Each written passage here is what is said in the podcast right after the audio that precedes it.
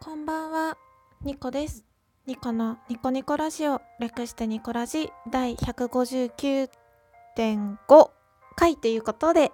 私のパソコンは今にせんじゅうきゅうねんさんがつにじゅうはちにちじゅうくじごじゅうにふんを指しております。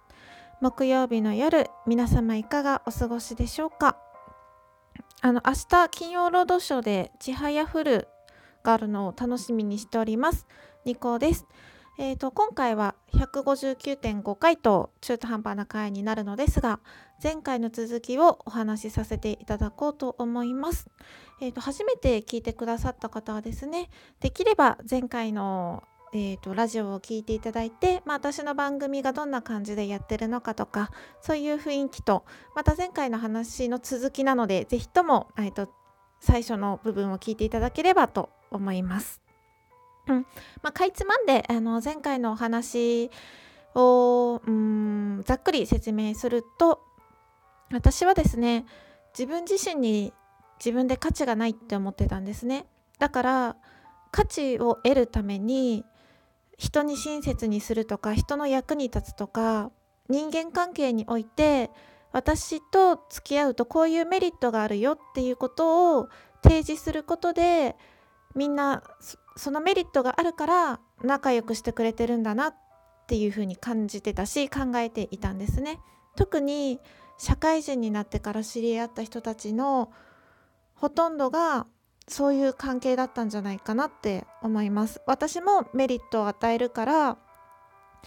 あなたも私に対してメリットを与えてねっていうような利害関係で結ばれた人間関係が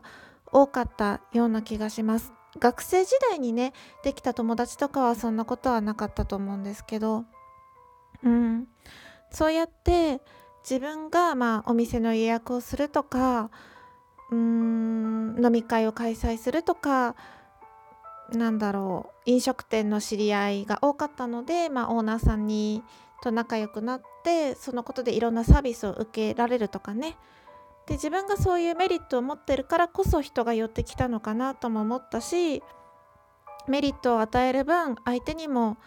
じゃあ私に何してくれるのって求めていたような気がします。で、そんな人間関係がですね、うんまあ、結構にじゅう代ずっと続いてて、で私ずっとあの エスエヌエス とかネットはやってたんですけど、にじゅう代の頃もね。ただそういうネット上で知り合った人たちと実際に会うってことはほとんどなくて、ここ数年の話なんですよ、実際に会い始めたのが。で、ネット上の自分は周りの目も気にしなくていいし、利害関係も気にしなくていいし、何も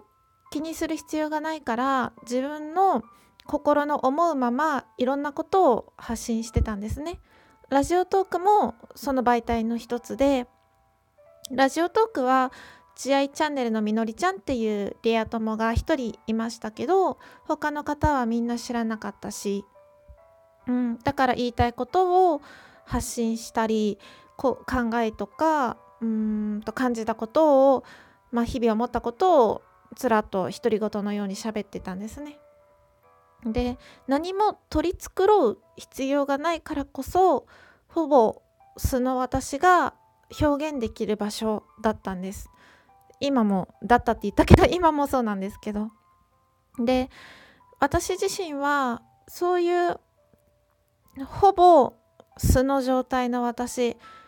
誰かに何もメリットとか与えない私には価値がないって思ってたんですよ。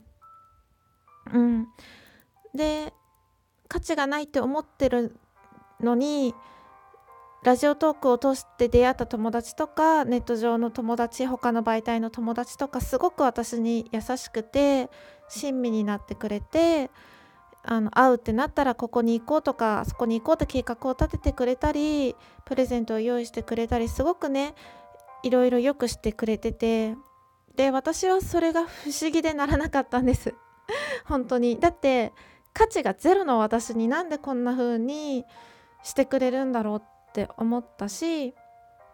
なんでそんなによくしてくれるのか、なんでほぼ素でいて何も取り繕ってない、このなんだろうな、わがままで偏屈で頑固で、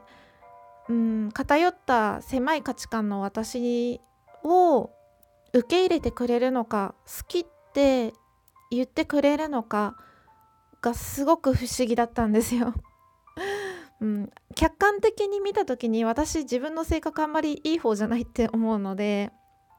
うん、だから自分自身が自分に対して価値がゼロだって思ってると同時に、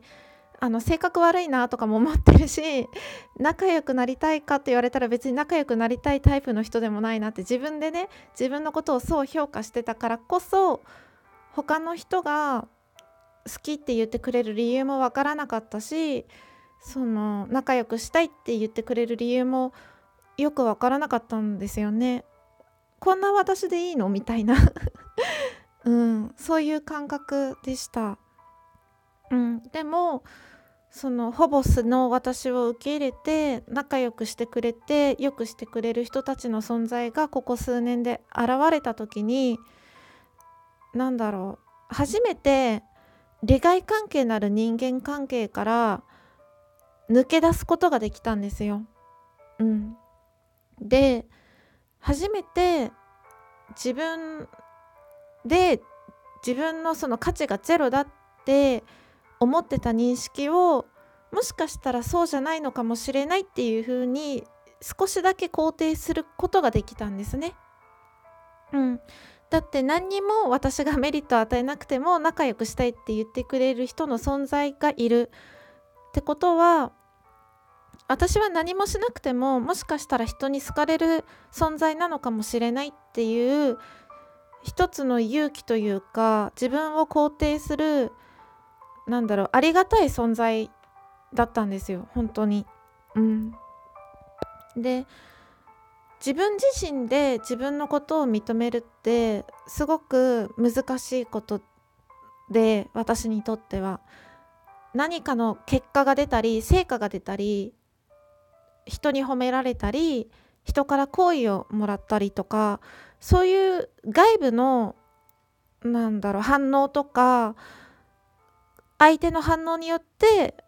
自分のなんだろうな自信につながったり、自分の価値につなげてたんですね。他人にまあ自分の価値が左右されてたというか、うん、それが私は悪いこととは思わないんですよ。相手の反応を全く無視して自信満々な人ってまずそんなにいないと思いますしね。本当は周りの反応とか、なんだろう、人間関係とか相手の反応とか全く無視して自分に自信がある、まあ、自己肯定感が高いのが一番だとは思うんですけど、難しいと思うんですよね。少なくとも私にはすごくそれは難しいことで、何の材料もなしに自己肯定感を高めるっていうのはね、うん、だからこそここ数年で現れた素の私を受け入れて仲良くしてくれる人たちの存在っていうのは本当にすごくありがたいし、すごくその勇気づけられたというか、あ、そっかって、私別にこのまんまでも大丈夫だったんだって思えたんですよね。うんでその エスエヌエス のつながりから発展して、実際に会った、会った友達とか人間関係とかがあのいい風に私に影響を与えてくれて、自信につながったり、メリットを与えなくても私は仲良くしたいと思ってくれてる人がいるんだっていう自信につながったりして、それが自分の、まあ、現実社会というか、実際に学生時代の友達とか社会人になってから知り合った友達とかにも、何も気を使ってしなくてもいいっていう勇気をもらって、割とそこから素で接することができたんですよ。うん、で今までそのだから人の役に立つこととか、うんと人に喜んでもらうこととかを率先してやってて、それで喜んでもらったり役に立ったって思うことで自分の価値を見出してたけど、そうじゃなくても私自身そのままでいても大丈夫なんだ、何も変わらないんだっていう自信をがついて、現実社会でも友達に対して今までは取りまとめとかお店の予約とか積極的にやってたけど、そういうことも自分がやりたかったらやる、やらなかったらやらないっていう自分の意思をあの優先して行動するようになったんですね。うん、でそしたら離れていく友達もいたし、疎遠になった友達もいました。でも疎遠になった人間関係はそれまでだったんだなって今ならわかります。で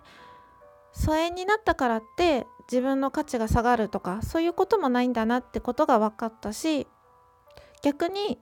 続いてる友達もいるんですね。うん、でそういう友達とは何があってもこの先もずっと続くんだなっていう自信につながったし、私が何かを与えないと続かない関係だったら私も何かもらってないと続かないってことなのでうん、そういう利害関係のある人間関係が全て悪いとは思わないんですけど、現実も現実のプライベートの関係でそこが精査されて人間関係が整理整頓されたというか、すっきりしたことが自分の心の負担を少なくしてくれたんですよ。今まで本当はやりたくないのにやらないとみんな仲良くしてくれないのかなっていう不安が消えたから楽になったんですよね、すごく。なのでラジオトークを通しても他の媒体を通しても仲良くなってくれた人たちにとっても感謝してるし、今はほんの少しだけ素の私でいていいんだなって思えるようになりました。はい、この辺で、えーと、ひゃくごじゅうきゅうてんごかい終わりにしようと思います。最後までお付き合いいただいてありがとうございました。次回も聞いてくださると嬉しいです。明日も皆様にとって良い一日でありますように。ニコでした。